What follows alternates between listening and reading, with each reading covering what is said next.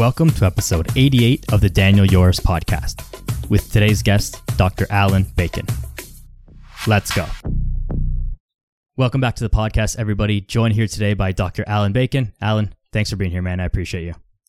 Hey, Daniel. Thanks for having me. For anyone who doesn't follow you on Instagram, I'm going to say this just in case you are too humble to say it about yourself. I think I'm. It's safe to say you have the strongest meme game in Instagram fitness. Agree or disagree? um, I probably supply memes to to fifty percent of the fitness pros out there that reshare them. So I pro- I, I think that that's that's not a bad claim. Yeah, yeah. Th- was that something that you always like? Do you do that just for fun? Because some of them are like they're hilarious, first of all, but they're also like they really make me think when I when I watch your stories every day. So, um, you know, a lot of it was just personal enjoyment, and uh, and I run a Facebook group where um, I think that fitness can get talking about fitness can get a little bit repetitive, right? And you know, we go over a lot of the same topics, and um, there's a lot of things that aren't that complicated. I mean, they're pretty simple as far as the base recommendations to general public, right? You know, if you want to lose weight, you need to be in a calorie deficit, those kind of things. Now, obviously, there's nuance throughout that, but um, you know, if you're with a group of people that follow you around and you talk to a lot, you get the the general gist of things pretty quickly. And so with my uh, with my fitness group, one of the things that we do to keep things fresh is, is we post memes to each other and we have a lot of fun in there. And uh, and it kind of started that way to where um, you know, this was a thing that we could do on the daily to interact and, and keep the fitness conversations going and everything like that. But I think it's also a really good way to, um, to convey information because a lot of people want it spiced up a little bit. And, um, you know, when you talk to coaches, you can get kind of bland and, and into the weeds, but most people don't want that. And, uh, and I find that, that memes are a good vehicle to be able to explain some harder concepts or to be able to explain something that people probably should know, but, um, you know, talking about it outright might be boring for them. So I found that it's a great way to not only connect with people, but to be able to express some messages and, and some information. Yeah, like we've said so many times, and we alluded to this before we started recording, but like there's only so many messages, and each way that you say it might click for a different person. So I might say Absolutely. be in a be in a calorie deficit. You might say eat less calories than you consume. And we're saying the same thing, but the words that we yeah. use are different. Maybe the expression on our face was different or, you know, whatever the the the way the person received that message on that day based on something that happened in their morning was different. Like who knows? But berating these well, messages only, in like funny ways can kind of you know help it sink help it sink in. Well, not only that, but um, but um, reinforcement of those messages is a good thing too, because people may hear it one time and it kind of like leaves the leaves your your, your mental head, headspace, and then um and then over time, if you see that message over and over and over again in different ways, it can become more memorable and stick with you. So I think that the that the reinforcement of those patterns is always a good thing too. Yeah. And and this is going to be a, a very cheesy and almost forced segue, but when we're going to talk about habit change as far as like you know all the health and fitness goes repetitive or repetition is certainly part of that habits don't change mm-hmm. in an instant right we need to be they need to be reinforced they need to be practiced they need to be consistent as i'm always hammering home about be consistent and so it's just another you know the memes or however we all choose to share information differently is a different way to speak to several different people and you know continue to keep those messages fresh in people's heads. Yeah i mean habit change is, is interesting because um, i think that particularly when people are new to fitness and they're getting into things it is something that's kind of in the back of their mind and they don't really focus on. And i think that coaches especially um, you know, some of the more advanced coaches really find that that's probably the most important thing that you can possibly work on, which is one of the reasons that I wanted to talk about it. You know, if you can always give a person a um, a diet or a training program that they can follow for you know a certain amount of time and they can get results, but if you haven't been working on those um, those habits or that that daily lifestyle habit change, it's going to be something that's going to fall by the wayside once they're once you're done with your coaching. Um, and so I know for me and for many others, habit change is a really integral part of the way that we work with people. And I've seen that you talk about this a lot um, on your Instagram page as well. Um, but I think that addressing it can be really difficult for people because they don't always know. It, it's kind of a, a mercurial topic, right? It's it's something that's like, okay, well, I've got habits, but how can I um, understand them? How can I address them? You know, what are the what are some of the ways that we can work towards that? And um, I found that there's a few different things that you can understand that can make that a lot easier for you. And so that's one of the one of the things that I wanted to talk about today was how to make this easier for people so they can um, have success long term and uh, and make it a lot easier on themselves. You know, fitness is not an easy thing. We talk about it as being relatively simple, and it is. You know, losing losing weight is is this is reductionist, but losing weight is about taking in less calories than you burn. Um, but just because that's simple doesn't mean it's easy.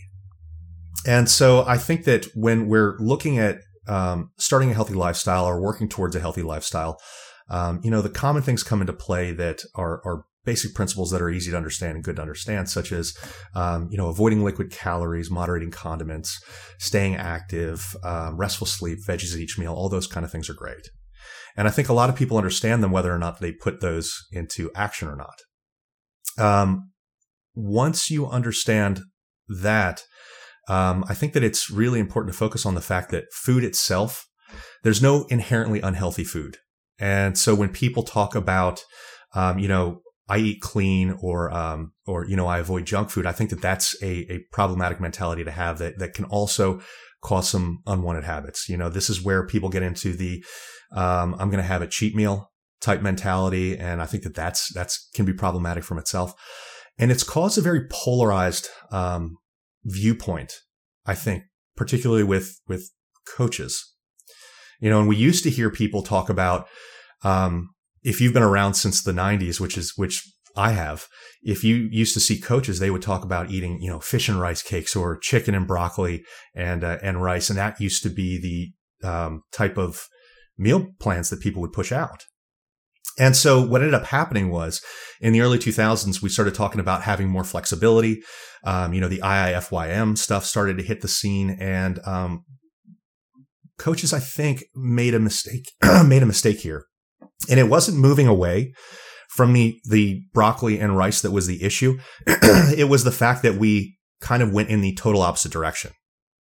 And so when IIFYM became really popular, we started talking about how you can fit anything you want into your diet. And, um, and, you know, as long as it fits your macros, you're okay. And that really wasn't the purpose of IIFYM. And so what evolved from that is the saying, and you might have heard this before is, you know, just have a donut and then get back on track. And I think that that is a, um, is a worthy end goal, but I think it's problematic in that it is without context it ignores the individual. It ignores um, the you know the the necessary coping mechanisms that a person should have, you know, the skills that a person should have, or it just ignores the fact that people are in different situations. You know, so you could be talking to one person, you could say, Hey, just have a donut and get back on track. And if this is a trigger food for them, they might have two or three donuts and, you know, go off into a binge and then have you know this this really dreadful feeling about themselves. You know why can this coach say this to one person and they're successful? And then when i try to do this i have these issues. And so i kind of view this as telling a person that has a uh, a gambling problem just play one hand of blackjack. Mm. you know and and we would never look at that as being a um a, a smart thing to tell somebody but we see this all the time with coaches online. And um and you know, I think that this sets people up for failure or worse. Um, like I alluded to earlier, people could blame themselves, um, for not being able to control a situation that requires much more information than just have a donut. And so, like I said, I don't think that it's a, uh, a bad message to send, but I think that without nuance, it's a problem. And so this is a, this is an end goal that we should be working towards, but it's not the way that we should be um, we should be putting out this information. And the reason that I'm bringing this up and contextualizing it this way is because um, I want people to understand the difficulties that they're going to be facing when they are working towards habit change, because this is so much more than just change your habits and then you're okay. You know, this is a very complicated topic and there's a lot of things in play. And particularly to point, you know, towards some of these difficulties that people face. Um, there are challenges that obese people face that the you know normal weight or normal intensive people don't face, and uh, and the the research has been pretty um, pretty obvious about this. I mean, Kevin Hall did some work with the NIH where he looked at weight loss and uh, and maintaining weight loss. And uh, he found that for every kilogram a person lost, they have an extra drive for 100 calories of food per day that a person that didn't lose that weight doesn't have. So if you are 150 pounds and there's another person that's 150 pounds, but they have gone to 150 pounds from 250 pounds, they're going to want to eat more food than you are if you've never lost that weight. Um, and on top of that, food doesn't seem to satiate people in the same way if you are obese than if you're normal weight. And, um, and so, you know, how do we, um, how do we address habits as best as possible, understanding that there are people that have different needs. Um, you know, and particularly in, in obese people who are fighting a bigger challenge than people who are normal weight and trying to maintain weight or, or lose a little bit of body fat. You know, so this is a very complicated topic. Um, and, uh, and understanding habit formation and, uh, and how to address that is probably the best way to incorporate and sustain these new practices to keep you going because you are going to be facing challenges that other people don't face. Now, I don't know if, uh, when, when you've worked with people, if you've seen, um, some of these issues play out in person, but I know that when, uh, when I work with people, you can certainly find that the more weight that we have to lose, once we've lost 30, 40, 50 pounds, all of a sudden it becomes significantly harder. Whereas if you had a person, you know, if you have a person that starts out at 300 pounds and they get down to 230, they have a harder time than a person that started out at 240 that gets down to 230 and then needs to continue going on. And it's because likely they probably feel a lot more hunger pain than somebody else. Yeah, I think there's you know, also so just, this is a go ahead, go ahead. go on. Well, I oh. think that this is the type of thing that that these people don't realize, and they think, oh, you know, I've stalled and and I'm doing things wrong now. When what's really happening is they're starting to uh, they're starting to move less and they're starting to snack more. I think one You thing know, that is so- often missed is like the length of time that it took to get to that person who's 300 pounds. So even if you get down 70 pounds to 230 in, let's say, a year, which would be incredible, but say you did that, but you are, you know, 35, maybe 40 years old, and, and, you know, you've spent a lifetime up until then, however long your life is, 35 to 40 years, of being at that size and eating in that way and having those habits that led to that result. So changing them, it's always easy to do things. We can always do things for a short amount of time. Anyone can do a six week diet challenge, or when the potent, when the potential for change is so great when you are 300 pounds. Well, as you you know lose more weight, the potential for change there's less body fat to lose. So the things that Yeah. you need to do need to need to change. The intensity of that, you know, whatever it is that you're doing, needs to continue to increase so that you, the same thing that got you from 300 to 230 is not going to get you from 230 to 200 and and you can use that you can use that Yes. across the board even in Yeah. your bench press the same thing that brought your bench press from 100 to 200 is not going to bring your bench press from 200 to 300 otherwise like there would be people walking around with you know 2000 pound squats because it would just be that it would be that easy Yeah. right so the, the length of time is something the length of time that it took to get to that point where you decided to make a change compared to the amount of time that it takes to offset that change is i think something that we need to m- just make people more conscious of Well, I like to, uh, yeah, hundred percent, and and I think that that's one of the reasons that people get frustrated. Like you said, there's a lot of good points that you just made here. One, um, you're going to be the most motivated that you ever are in the very beginning of a program because you were motivated to start that program. You know, you're motivated to to get going for some reason. So motivation is obviously there. And um, and again, the reason that we want to talk about habit change is because it's going to keep us going when motivation is essentially non-existent because it's at certain points motivation may be non-existent now that doesn't mean that you don't have a commitment to why you want to do something but you know that that boost of feeling of like yeah you know I, i'm really getting something out of this or i really enjoy this may go away um, but more to your point one of the things that um, that i like to explain to my clients is i call it leveling up and so you were talking about how the farther along you go in a process, the more that you progress, the harder it is to continue to progress. And that's 100% true, whether it is gaining in a bench press or whether it's losing body fat. And like you said, it's because in the beginning, you have a larger potential for greater gains. Either you have more body fat to lose and you can, you know, pardon the way that I say this, but you can kind of fuck around a little bit. If you're 300 pounds and you want to get down to 200, let's say that that would be like a, a healthy weight for a person of your height. you have a little bit more calories to screw around with because um, you know a, a, relative amount of 200 calories from a Snickers bar is going to be much less for a 300 pound person than it would be for a 130 pound person trying to get to 120 pounds. I mean, it might be 10% of that of a smaller person's daily intake and it might be 3% of a bigger person's daily intake. So, you know, having a candy bar may throw you off a lot less when you're that much bigger. And so in the beginning, you may be able to um, have those kind of things and then still see progress in the amount that you want to see progress. So you feel okay about it and you forget that you had done that at that time period. And then, you know, six months down the road, all of a sudden you weigh 40 pounds less and, uh, and, you know, you're having that candy bar and then you're not progressing and then you get frustrated with yourself and you're like, Oh, I'm plateaued. Well, you're not really plateaued. You're, you're still doing the habit that was probably slowing you in that beginning period, but you didn't notice because you had a larger margin of error. Um, and now all of a sudden it's affecting you. And so, you know, the same thing with, with, um, with, uh, with gaining stuff, with gaining strength in a bench press, you know, in the beginning, you're going to shoot up five pounds, maybe 10 pounds if you're a, a naturally strong guy, um, every week or two.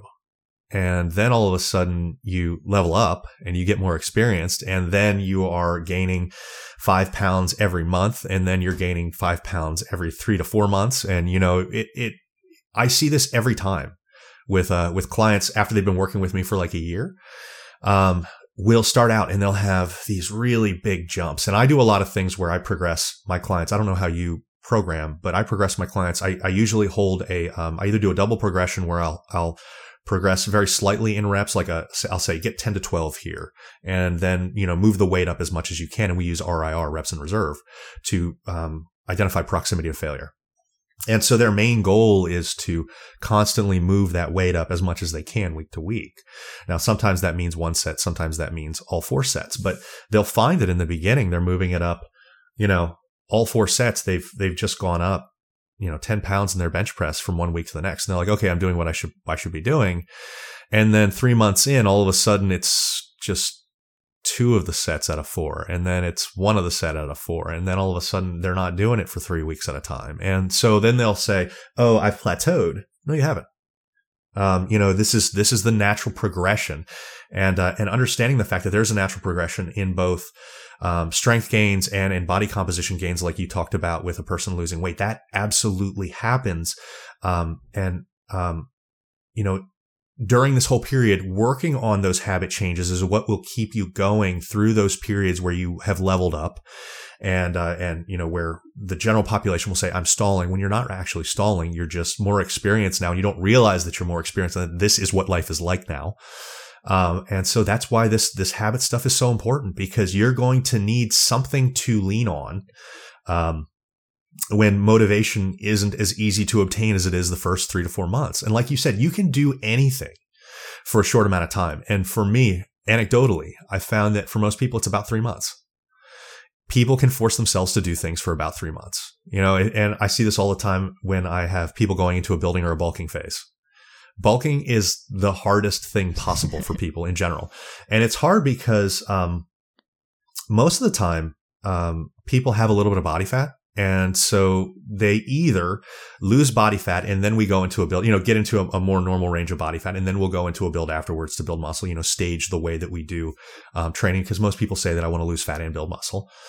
Um, and, um, you know, once they've lost that body fat, seeing some start to creep back on, which is almost inevitable in a building phase. I mean, I, I don't care how many times people use the word clean bulk.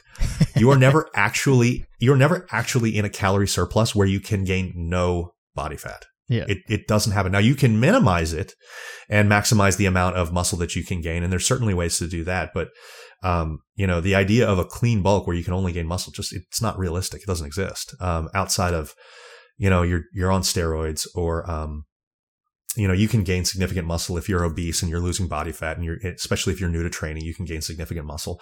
But outside of, you know, or if you're coming back from injury, but outside of some of those rare situations, um, you know, you're going to gain some body fat and that's okay. And these people will, will become very self-conscious about the fact that they gain a little bit of body fat after they've, it feels like a setback because you've just lost so much, you know, and so to the point of uh, people can do anything for a short amount of time. I find for like two to three months, they're okay with this. And then they, you know, will pull the trigger and say, okay, well, I need to lose body fat again. But then you've just gone through these two to three months where you're just barely starting to put on muscle mass because building takes a long time.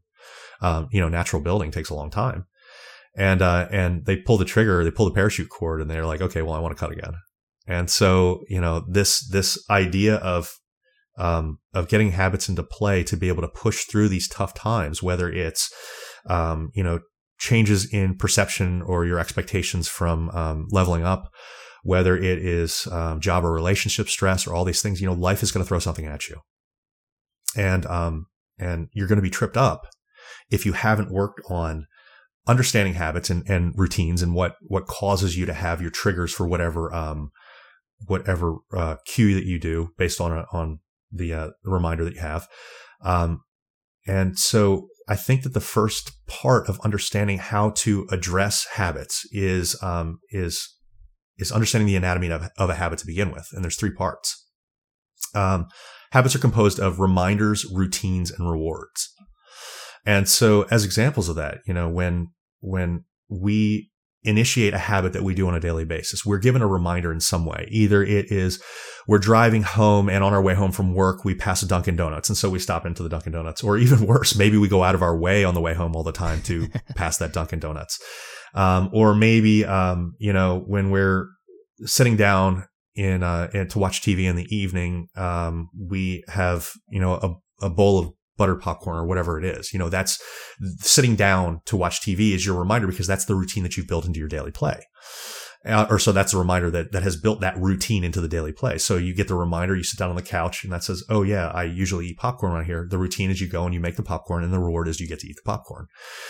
And so once we understand, um, the anatomy of the habit, we can actually start to evaluate the uh, the situations that we're in and we can make some changes to those habits because we understand that okay there's going to be a reminder in some way we don't typically just go off and and you know binge on certain foods there's a reminder in some way either it's one of the situational things that i talked about there um, you know, it is the food environment that we're in. Uh, and, you know, you've talked about this before and, and, you've certainly seen other people talk about it. You know, if you've got a box of cookies that are in your pantry and, you know, every time you go to make dinner, you see that box of cookies, that's a reminder and that's a trigger. Or, you know, watching commercials on TV.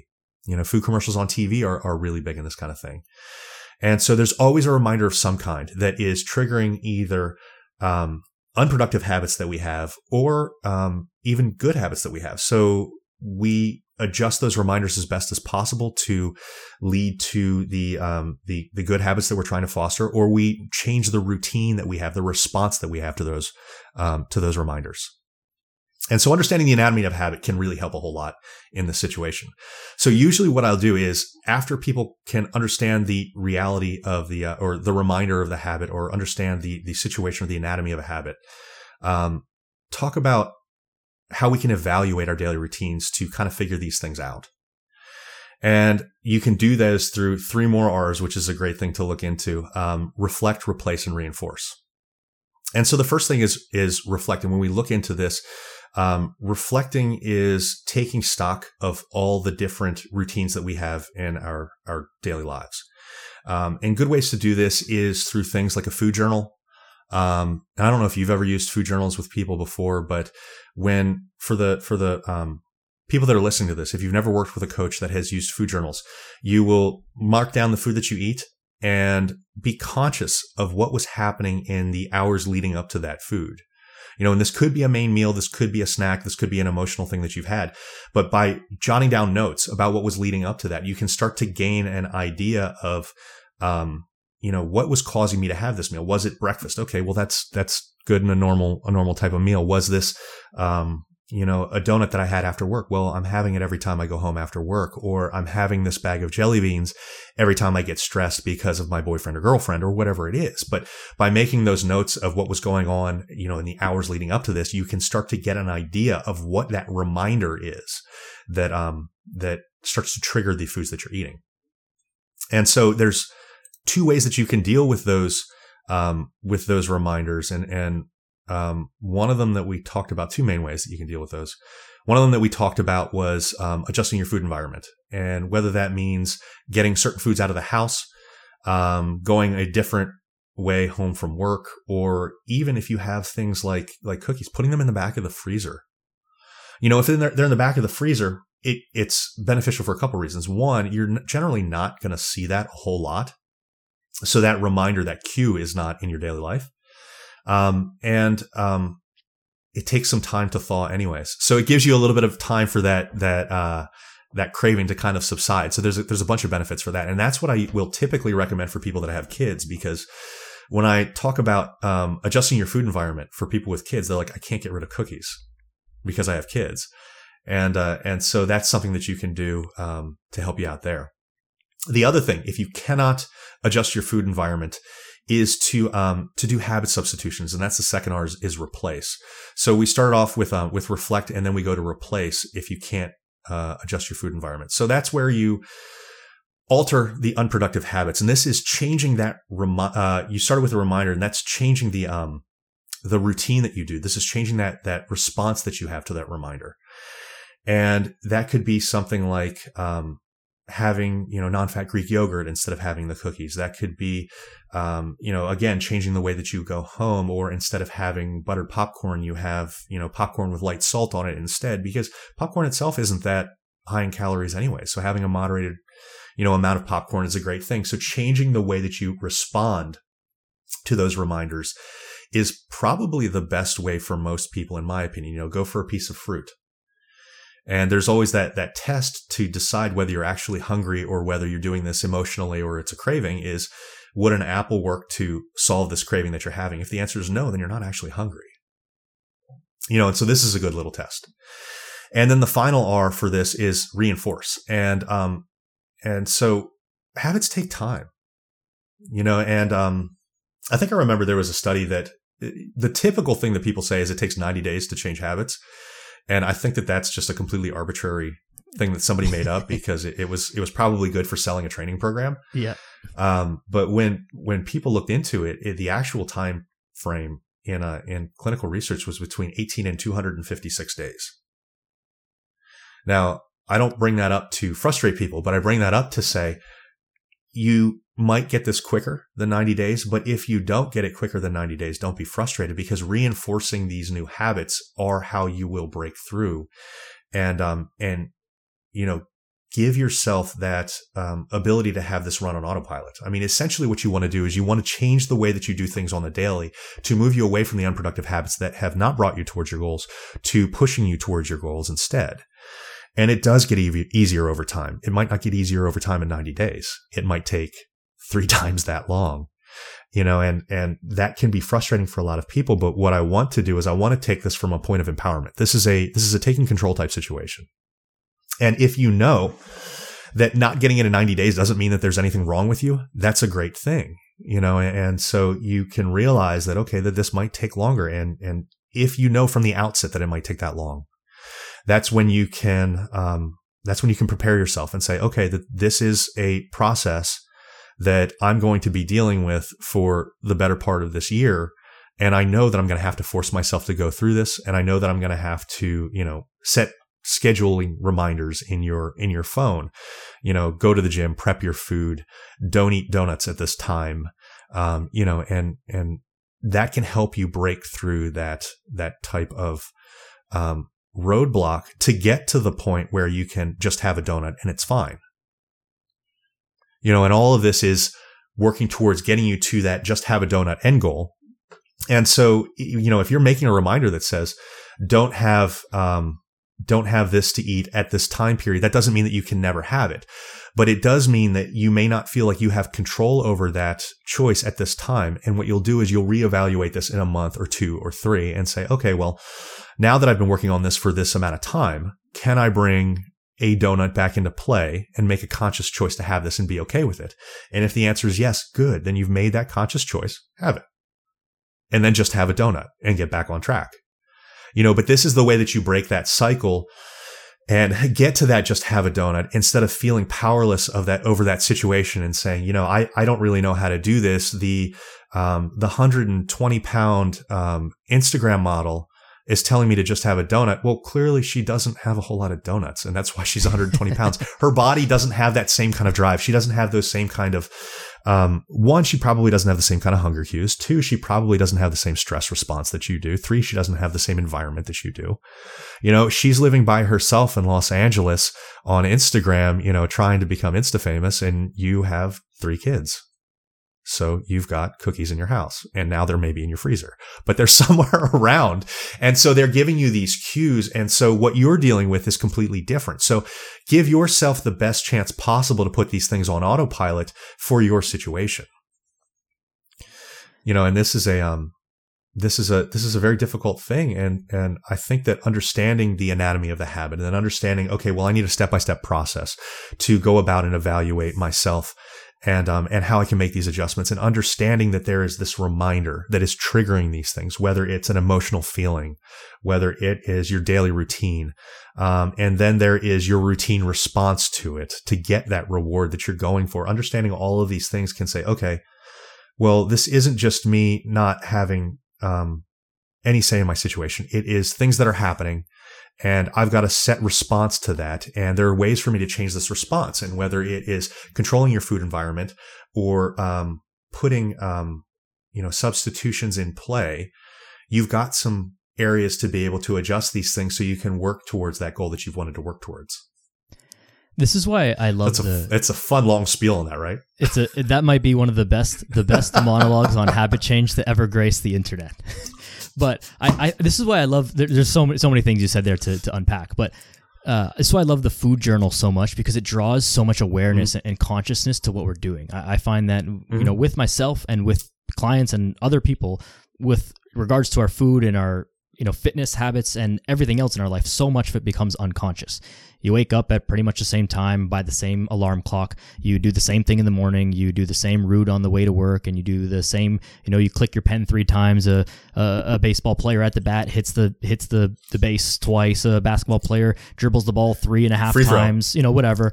Like, yeah, these are things that are just unconscious habits that that we do and we're, we're not even we're not aware of them that's why they're unconscious but drawing awareness to them is like oh hold on maybe i shouldn't do that or like I didn't even realize that I had a bag of chips every single night. But because I had to write it down, it's not about the guilt of like proving it to my coach. Mm-mm. It's about I actually no, just didn't even realize that I was doing that and I should probably stop yeah. doing that. And this is why I use it and I'm sure partly of the way the, the reason that you use it with clients is like for the most part, especially with people who have a lot more weight to lose or a lot greater potential for change, they look at that food journal and it's like, "Oh, I should just do this." And it's like, "Yeah, that's a great place to start." One, because if they yeah. said it, then it means that it's a low barrier to them. Maybe taking the cookies is mm-hmm. like a that's a no no for them, but they can get rid of the chips or they can get rid of the mm-hmm. the, the Coca Cola at dinner. But but you know we'll work on the cookies later. But if they said, oh, I should probably drink a little bit less soda, okay, then let's start there. And yeah, you, there you now know that you should do that, and you came to that conclusion on your own rather than me, the coach, forcing it, quote unquote, on you. And this again speaks to that empowerment aspect that that you mentioned, where it's a positive thing. You're choosing to do this. It's not being imposed on you because I don't think that that works. And that is the reason that some of these 90 day, three month programs do work. One thing, and I'm sure you've realized this as well, like everything works. If you take an untrained person and you give them like a pretty shitty workout program, they're going to get stronger. You take an 18 year old boy mm-hmm. who's never lifted weights before and you make him walk three laps around the gym, he's going to get stronger. That's just how it works, right? You take a, a, a very obese person and you make them have one less soda per day, they're probably going to start losing weight. It doesn't really mm-hmm. take all of that much when you have a lot of potential for change. And so that's how things start to work. And then we get excited about it, but then it stops after a while that very low stimulus stops working. And this is where the habits come in because this is what happens, or this is how we get that one year after picture, that five year after picture. Anybody can do a three month mm-hmm. transformation. Can you do a five year transformation? That's where really the magic lies. And that's where all of this habit stuff comes in. Yeah. And, and I think that you, you, uh, brought up something really important there. Um, you had mentioned that, you know, maybe you can't get rid of the I don't remember which one you said. Maybe you can't get rid of the donuts, but you can get rid of, no, you said you can't get rid of the Coca Cola. You can't, can't get rid of the cookies, but you can get rid of the Coca Cola. Yeah. I don't um, remember it, but yeah, you know, whichever one. um, the, the point there is, um, you know, incorporating gradual change can be what some people need. I've had very few people who can be like, I'm just not going to eat like all of these things anymore. And it's my choice. And I've actually had a few and they're, and I'm like, you don't have to do this. And they're like, I'm doing this. Like I had like one guy who's like, I'm quitting smoking right now. And I'm like, okay. I was like, well, well, how about like we, we, you know, lower each, each week. And he's like, no, I'm done. And he was just like done. I was like, that is the most willpower I've ever seen. Um, but you know, they're incorporating these changes gradually is fine. And, um, I think for most people, particularly for, for obese people, it's probably the right choice. I mean, this is a, this is a choice that you're going to have to make for yourself. And, um, and anything that you can do to move towards a healthier lifestyle is probably a good thing. So if, if um, these food diaries help you become aware of the daily choices that you're making and you can identify a couple that are probably not as productive as you want, um, then make a list and determine which is going to be the easiest to uh, move away from, which is going to be the hardest to move away from, and start with the easiest. Start with two or three, you know, and and um, and knock those out. And then in a few weeks, if you are feeling good about yourself, add another one in. You know, remove that one or whatever it is that you're doing, um, and and move forward that way. And you will see progress by doing that. But the the the important thing is that um, coming from an area of control, taking control, being honest and realistic is is where we want to go with this. And um, it's much better if you're the one saying, "I choose to have water instead of." Coca Cola than your coach saying you can't have Coca Cola. Now, if you can't do water, do Diet Coke. I mean, we, are going to really get into the weeds here with uh, with non nutritive sweeteners and the the debate around those, but I would I would stress that people should look at Cambridge's um, position stand in 2019 on uh, on non-nutritive sweeteners, artificial sweeteners. If you have concerns about artificial sweeteners, it's the single best write up on the internet. Um, you know, and it's it's scientifically backed in research. So if you've got concerns about this, but my point is, if you can't go to water, do something like a uh, like a diet coke or get um you know mio those water flavoring packets or something like that. I mean all of these steps that you can do to to lower your calorie intake because um the potential issues with things like non-nutritive sweeteners are are very low and the potential benefits are immense when you look at the difference that that can make in um in daily calorie intake and then the health benefits that can be made from losing excess body fat um, you know, and again, I, this is one of those, one of the more controversial topics that we could get into and, and spend an incredibly long time talking about. But, you know, if you've got questions about it or you're like, you know, I saw this guy and he said that it's going to mess with my insulin or it's going to, it's going to, you know, give me cancer, go, go to Google, type in Cambridge, type it, type in artificial sweeteners, non-nutritive sweeteners 2019 and, and read that. For some it's people, the easiest way to respond to that. yeah, no, for some people, it's certainly the right move. The thing that I like, and, and you kind of alluded to this a little bit earlier, is I, I have a trouble accepting seeing things online where it's like drink beer and eat pizza and still lose weight. And it's like, okay. Yeah, yeah. People are already drinking beer and eating pizza and they're not losing weight. They don't need to be encouraged yeah. to, to do that more. And the same thing as like the Diet Coke. Of course, less calories, like aside from everything else, whether someone is for or against artificial sweeteners, like leave that separate. But did you really break that habit? You just traded regular coke for diet coke and so if that if we if you want to increase you know the amount of water you're drinking or change that habit totally maybe that is a step along the way, but is that really the end goal? That's that's where I kind of like have it's, trouble It's like it's having prob- two, having one slice of pizza is better than having four slices of pizza. But maybe the the real end goal is like don't feel the need to have pizza so often. Yeah, I mean that is the real end goal. But the the the thing is, it's not looking at it as um. At least for me, it's not looking at it as okay. Well, I can get Diet Coke and then my my journey's over. It's um can we make moves towards a less problematic choice? If we can go straight to water, go straight to water. I mean, there's no coach in the world that's going to tell you that that uh, the majority of our intake should be from water. Let's let's put it that way. The majority of intake should be from water. How can we get to that point? And once we've gotten to that point, can having an occasional diet coke or an occasional slice of pizza or two. I mean, for a guy my size, having two or three slices of pizza is moderation. I'm 230 pounds though.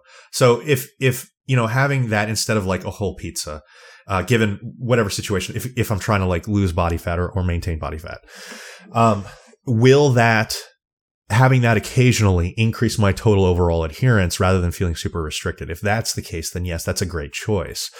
Does that mean that I should be having this, you know, two or three slices of pizza every day? For most people, the answer is no.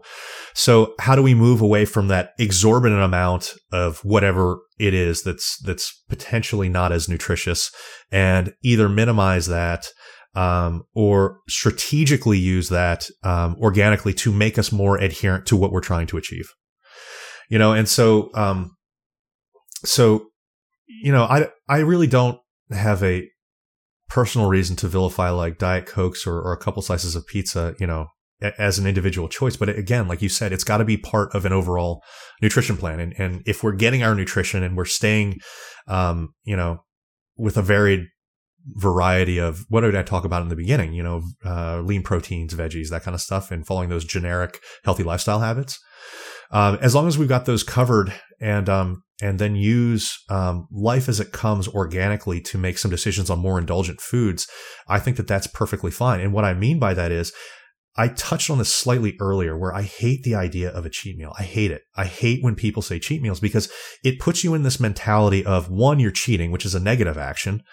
Two, um, that whatever the foods that you choose have to somehow be like quote unquote junk food when, you know, going outside of your normal choices of food could be something like, you know, you probably don't have sushi daily, but maybe you have sushi. Is that a junk food? No, it's not a junk food. Um, you know, it, it, there's a ton of nutrients in it. Is it, is it going to meet your calorie goals? Maybe, maybe not. Um, but I think that, um, that when people look at this as as using these more off their normal choice meals organically, that's when you really start to succeed and, and don't feel um, restricted at all. You're making your own choices and you're using these off plan meals organically. And what I mean by that is look at your upcoming month. Um, note the uh, events or things that are going to be happening. Okay, so we've got October. Um, I've got a birthday for a friend that I'm going to this Friday. I've got Halloween coming up. I've got, you know, a, a work party on like the 23rd. Okay. So what's important about these dates to me? I don't care about my work party. Those people suck. My friend's nice. I like him. Halloween is the best holiday. Okay, good. So I've got my priorities list down, right? So then you say, okay, well, I know that on um, my friend's birthday, I'm going to indulge. I'm going to have a couple drinks. I'm going to have, you know, some buffalo wings or whatever it is. On Halloween, I'm going to have, um, you know, some candy. So I know that I have these days coming up where I'm going to indulge. Okay. Well, that can give me the drive to stay more on to my goals and onto the habits that I'm reinforcing on those other days. And I think that the problem that a lot of people have, particularly with the cheat day mentality, is they'll say, okay, every Saturday I'm going to have this. Mm. But then Saturday comes and Friday was your friend's birthday and Saturday comes the next week and that Monday is Halloween. And so now you're, you're, you're not incorporating these indulgent days organically to where they make sense to where you're enjoying life and you're, you're using this as a celebratory thing to, you know, enhance the rich enrichment of your life. You're doing it because you're now just feeling restricted and feeling obligated to just have some junk you know and, and i think that um that when you start to view this as okay well maybe what would help me is looking at this upcoming month and then planning these things organically that can help reinforce the rest of the time where you can say well i don't feel restricted because i know that this weekend i'm going to go and i'm going to you know have fun. Or you know and, and so what i find is that when people when people have this kind of cheat meal mentality and don't plan ahead then they um, start to look at things in the moment, and that can be problematic because that can be very emotional. And so, you know, that's where you get caught with Deborah from HR bringing in, you know, a box of donuts into work, and you're like, well, I got to have these donuts. But if you were thinking, well, this Friday I'm going to be going out, I'm going to be going to my friend's birthday party, so I don't really need a donut right now because I'm going to enjoy myself there. Then all of a sudden that becomes a thing where you're like, I don't feel restricted because I know that I'm going to have um, you know, this enjoyable experience. And I'm just choosing not to do this right now because this doesn't meet my goals. And I think that having that foresight and foresight and planning can be a really good way for people to get around these obstacles. Yeah, it comes back to to an awareness yeah, so, thing, right? It's just understanding that, mm-hmm. like, hey, I, I, these things are going to happen. There are going to be natural things that happen in the course of your life that like yeah, you're not going to go to your best friend's birthday party and not have a drink or have some junk food. Like that like that would not yeah. be a, a great existence. So don't let that I mean you can choose that, but Yeah. yeah, but you, you But if, but if you choose that, that then that's your choice, you know, and right. so feel empowered to do that. But that's why looking at this, you know, things ahead of time whenever possible. I mean, things are going to crop up where a friend's like, Hey, do you want to go out tonight? And you're like, okay. But you know, then you can think, okay, well, if my friend wants to go out tonight, I already looked at like my upcoming month. What else do I have going on? Well, I don't have anything for two weeks. So, okay, I'll, I'll enjoy a little bit more now. And, uh, and, you know, because I know I don't have anything else going on. So this works in a lot of different ways to your benefit.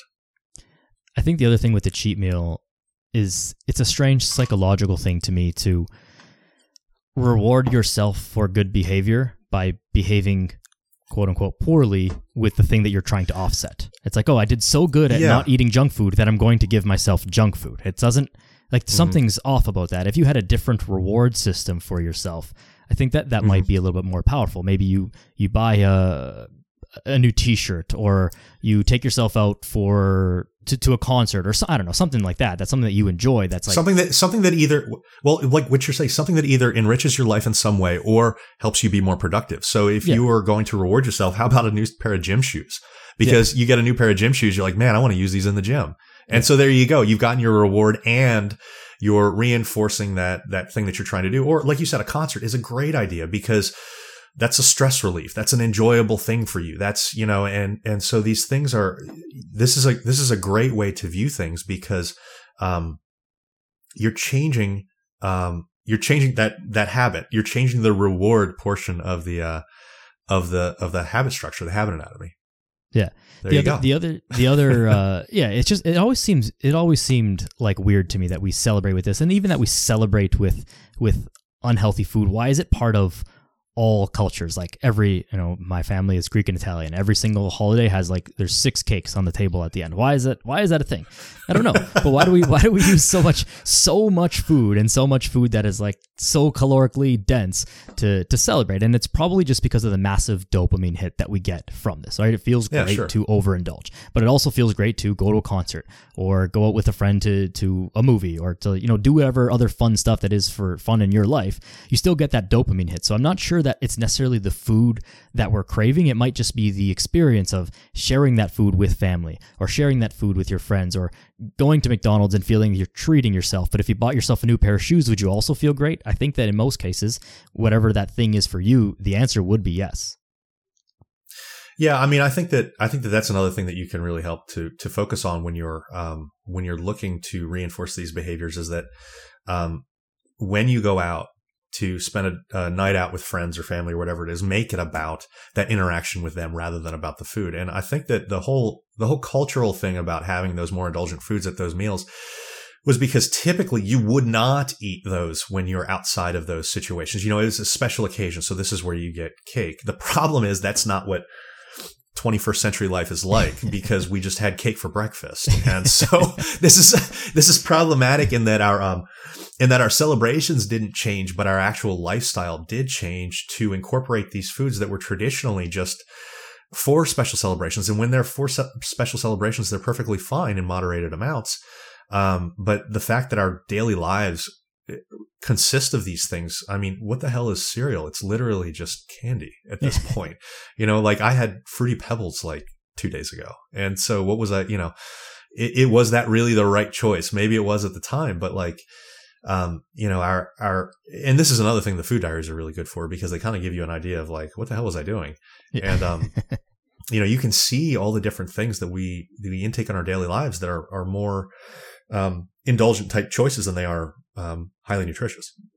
I think another aspect of it is also the the emotional response to those foods. Oftentimes, I'll find that people will eat something that they eat something they know that they shouldn't be eating or eat too much of something, and they feel poorly afterwards, either physically or psychologically. But then the next time that comes around, they they still do it again because they didn't really register that they felt poorly.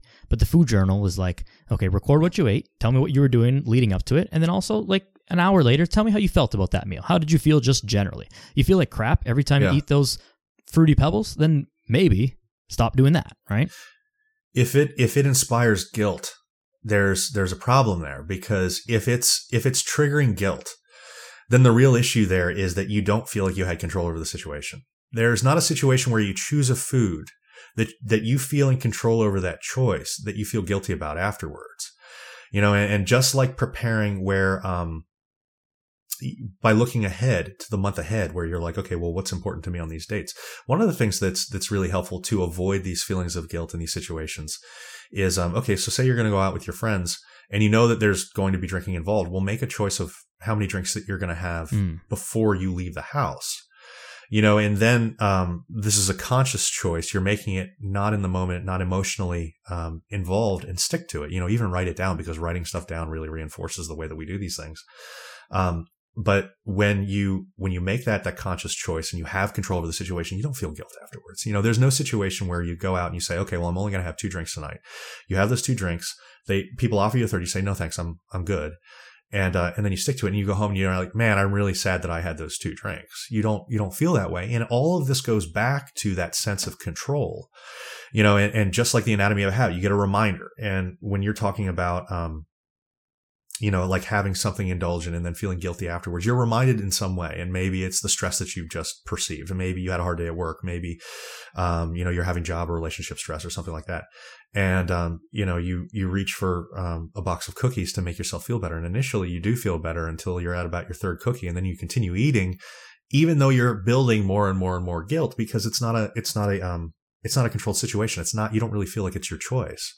And so that is just a learned response. And when you look at, um, all of the research that, that goes over this stuff, emotional eating is a learned response. It's a hundred percent a learned response. It's not a genetic response.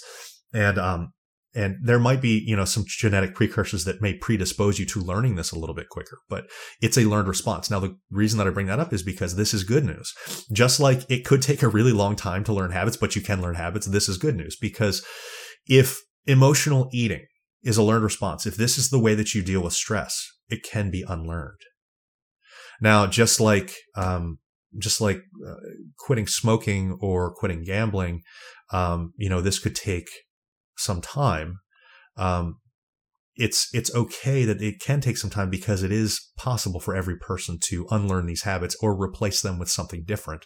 And that's where you go to the adjusting your food environments. So if you know that um, you know you have a box of cookies at home and you've got a stressful job and every time that triggers you you go home and you eat the cookies get rid of the cookies um, you know or, or put them in the back of the freezer or whatever it is or replace that and say okay well when i have a stressful day because I've looked at my food journal, I know that I will often go home and have those cookies. Well, what I'm going to do is I'm going to um, have a bag of a change of clothes in my car.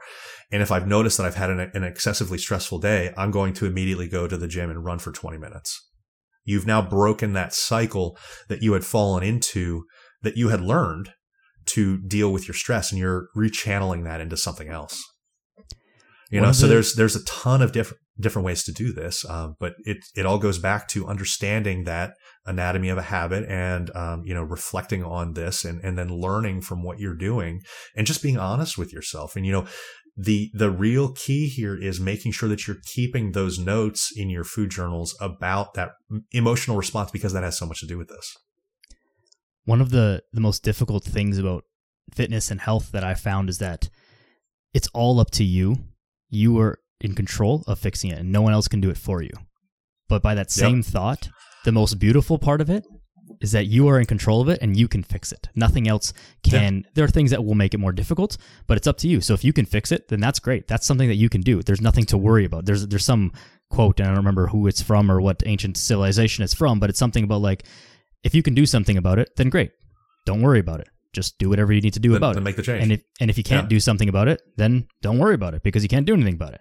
And it's the same thing here. Like you can get in shape. You can take yourself to the gym. Of course, easier said than done. You can take yourself to the gym. You can eat healthier. You can do all those things, but you have to do it. And that's the, the, you know the the beauty and the curse of it. But I think if we again frame this in a positive light and and empower ourselves to be like, no, I'm in control of the situation. I'm aware of the situation now that I've been journaling and paying attention to my to my thoughts and habits and actions and emotions. Now I can do something about it to change this in a positive way in the way that I want to to get whatever results is that I want to get. Yeah, and I mean the precursor to being able to do that is something that this is also important, eh, really important to be said. Um, you have to take responsibility for your situation. And one of the biggest barriers to people, particularly to obese people, um, you know, there's there's there's a lot of issues that that obese people have that that it's out of their control. You know, and, and they certainly lead a life where there is there is obesity stigma, and um, you know, having some empathy for obese people is really important because they're going through things that a lot of people aren't going through. Mm-hmm. Um, on the other side of that coin, obese people have a not just obese people, but anybody that wants to change um, any aspect of their life. You need something before you're able to take control. You need to take responsibility for your situation because ultimately it's probably on you that you're in that situation. Now, is is it entirely your fault and are you on the same playing field as everybody else? No. You know, and particularly for obese people that maybe you grew up in an obese family and your parents didn't know anything about, um, you know, healthy food choices and you grew up eating certain foods. And so you really had not a lot of control over, um, you know, the habits that you built over time.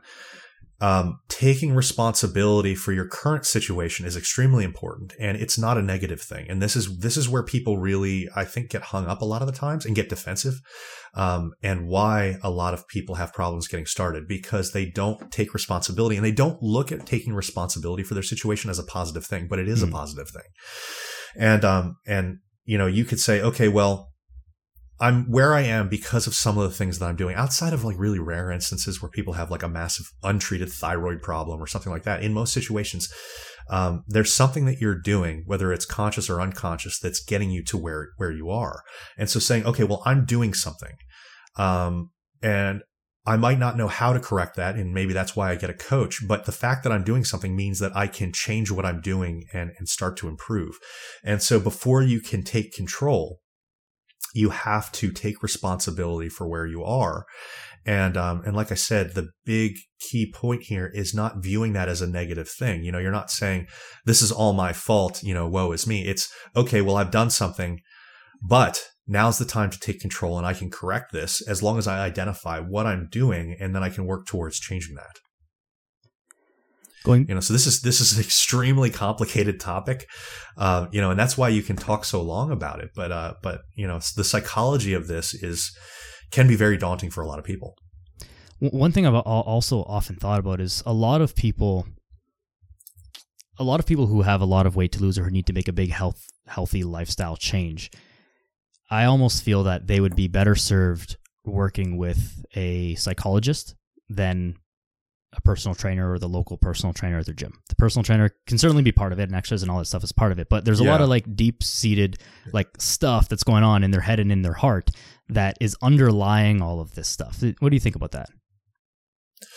I, I do that with my own clients. Um, so I actually think that um, you know, and you know that I have a medical background to begin with. So um, so referring out or a, a an umbrella of care was always a part of my um, coaching because I, I, had different training beforehand. But I think that um, a lot of trainers get a little bit scared of either bringing that up or or doing this. But I think that you have the exact right headspace there. I think that there's a lot of people, particularly um, you know in the in the obese demographic, that there might be some either psychological trauma or emotional issue that you need to work through. And again, this is not anything that is embarrassing or, or anything like that. And having a psychiatrist in on, um, on that can be very, very beneficial because you might need your coach. Your psychiatrist is not going to set up your nutrition or your training.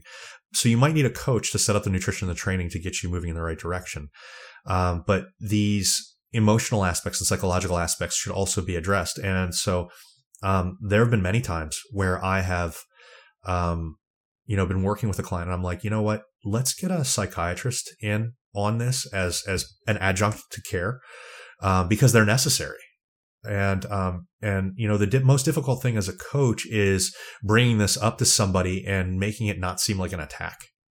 Hmm. you know and, and because i think a lot of people will take it as an attack like hey you've got you know like a mental issue but it's not really like that. I mean the good thing about it is that um that um, mental health care is is taken a turn in the past like 10 years to where it's much more socially uh, acceptable.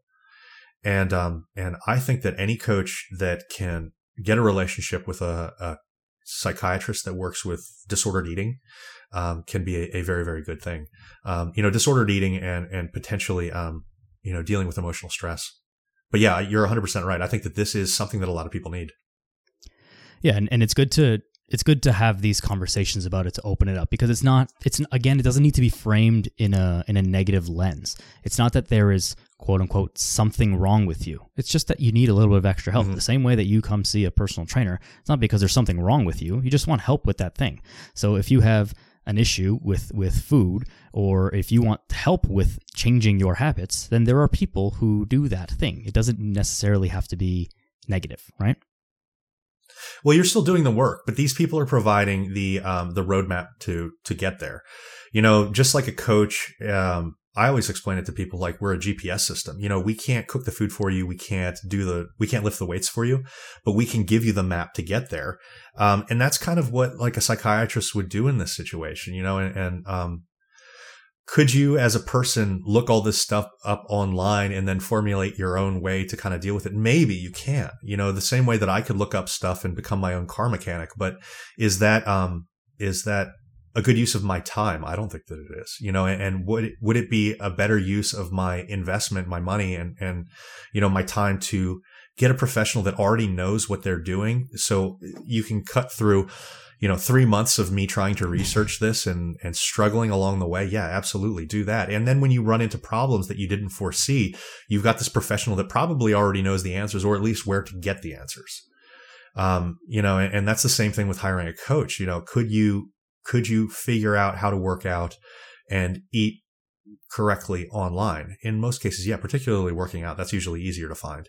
Um, yeah, you can, but, um, but you're hiring somebody because it's an investment in saving you time. It's an investment in saving you research and headache and stress. You know, if you're told, okay, well, this is what you need to do, just focus on that. How much stress does that relieve from you rather than, okay, well, first I need to look into double periodization. Then I need to learn linear periodization. then I need to learn, um, you know, conjugate method. Then I need to learn this method and I need to figure out which one's right for me. And then, you know, and so like it's overwhelming.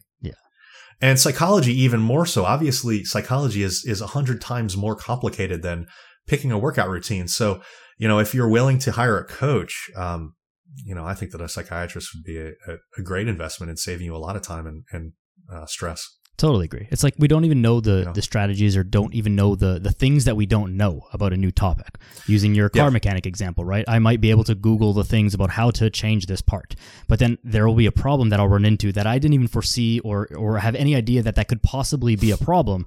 And it's like, oh shit, I took mm-hmm. my whole car apart. Now what do I do?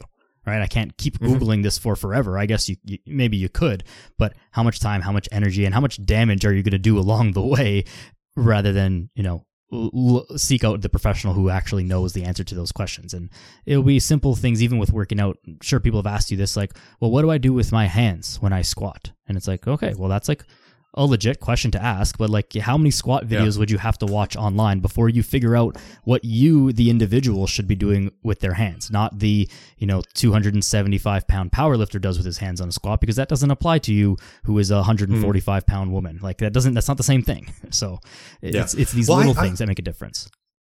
Yeah, and, and it's funny because um, you know, I told you about the the Facebook group that I run. I've got a I've got a pretty large Facebook group. And so when I first started that, um, we do form checks for people if they want to, you know, just post up a video and do a form check. And I'll say, okay, you know, post it from 45 degrees from behind, blah, blah, blah. And I can, I can take a look and, and, uh, and help you. We used to have people come in all the time until I squashed this.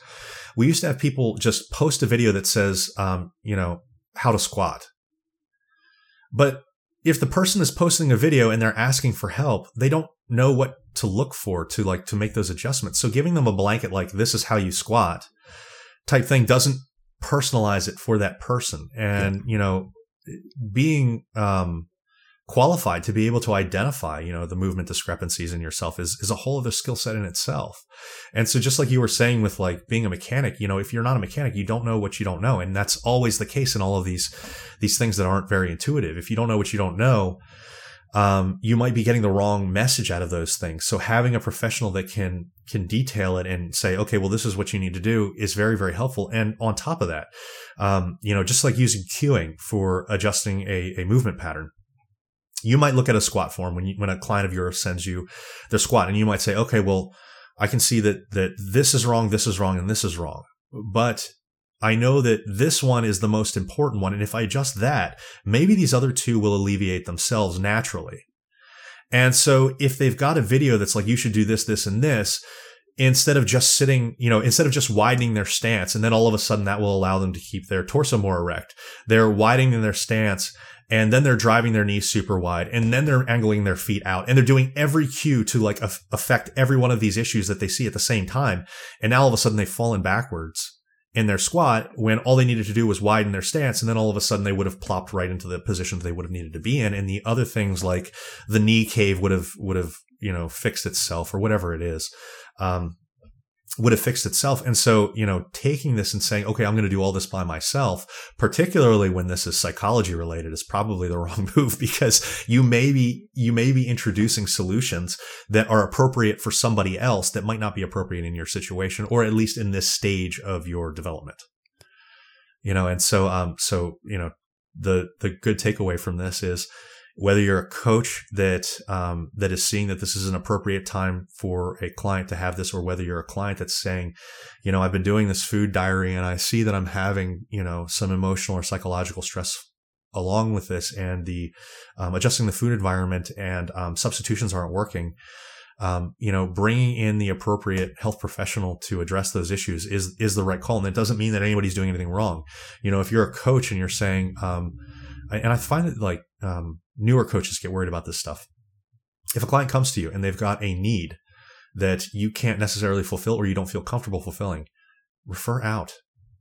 Or if they've got a question that's like, I, you know, what is, what is it about this? And you don't know it, say, I'll, I'll, you know, I'll look into that and I'll get back to you. There is nothing wrong with doing that. And particularly, um, you know, when you, when you come up in medical, one of the signs of a, of a really good doctor or a sign of a really good coach is knowing when to say, Hey, I'll get you that information or we'll get you somebody that can help with that in that manner. And the psychiatrist is one of those people. Yeah. I, I always, I've always found it's kind of, it's like short term business thinking. It's like, well, if I tell this client that I don't know or refer them to someone else, then I lose a client today. But what if you hurt that client or service that client poorly and then they speak bad about you to their friends and you never get a referral and you lose that client anyways down the road. Like wouldn't it be better yeah, if you mean, if you help the client to the best of your ability and maybe they do go work with another coach but they refer you to the, their friends and whatever says hey that guy was really good or that girl was really good. Go work with them. And they you know didn't didn't have they still remember that you helped them solve that issue whether you referred mm-hmm. it to them or actually solve it. So i think it's a better long-term strategy for helping people and and for you know a trainer or coach's business well, there's always going to be more clients, um, yeah. you know, and, and so there's, there's, I mean, there's always going to be more clients because there's so much shit information out on the internet. So when people start to look stuff up and they realize like, man, maybe I should do keto or maybe I should do low fat or maybe I should just not eat anything but protein. And, you know, there's so much conflicting information. There's always going to be somebody that needs some help yeah. um, deciphering all that. But, you know, when, when people get really um, concerned about answering these things, it's like just think about what would be best for that that person. Think about if you were talking with a coach and you're like, "Well, what about this?" and they didn't know the answer. What would you respect more? Would you respect, "Hey, I'll get you that information," um, or would you respect a long-winded response? People are going to know when you're bullshitting, anyways, most of the time yeah. unless you're V-Shred. People are going to know that you're bullshit, bullshitting most of the time. and so, you know, if, if somebody, if somebody makes up a bullshit response, they're going to find out at some point anyway. So just do what's, what's best for the client. I mean, you know, if it's not being with you, it's not being with you and say, Hey, look, you know, I'm sorry that this, this didn't work out with us, but, but this is the way that it is. And, you know, I, I ha- I've done that a couple times with clients over the years. I don't do it very often with clients. Usually we can find solutions. Um, I did that more in medical where, where a person would either be, um, either I have a complicated complicated issue that I thought would be better under under a different specialist care, or um, or um, they I just didn't want to work with a person because they were they had unrealistic expectations or were very like aggressive, and um, and so you're like, okay, well, you know, I'm just I, I wish I could help you, but I'm just not the right choice yeah. for you. And uh, but here are some other people that might be able to help you. And if that's the case, that's the case. And for a coach, if you run into that, I mean, the, the fail safe for you, that's still a good recommendation. If you don't know other professionals, the fail safe for you for those recommendations are, I would like you to talk with your physician and ask for a referral to a registered dietitian or, um, you know, talk with your physician and ask for a referral to a, an appropriate psychiatrist. You always have an answer for, for these problems. Um, but the the important thing is that you put them on the path to finding that right answer, um, because um, you know when you hit that wall, those referrals are are the right choice. Yeah, and again, it's just about helping people to the best of your ability for as long as you can, right? These these habit mm-hmm. changes. Again, the, you know, the V shred. Yeah, the program will work if you do nothing and you start exercising. You do V. I don't even looked at the program. I'm sure it's like not great, but it's you know, if you've never exercised before, it's probably not the worst thing ever.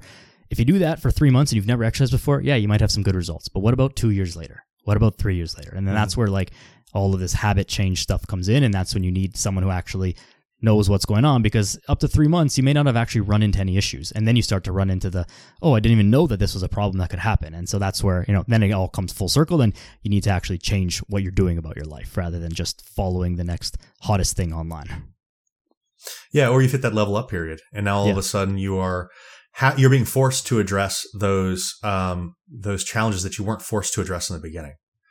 Um, you know and that's where where things like like you said everything you know in the beginning um, most things work and then you are then you're you really get a gut check you know after after you know a few months and uh, and it comes down to really addressing those habits whether it is um, you know consistency adherence um, you know and, and and all those small things. But yeah i mean habit change from day one is key and um, you know understand those the, that anatomy of the habit the reminder the routine the reward so you can identify where those things are. Keep that um, keep that food and um, you know exercise journal.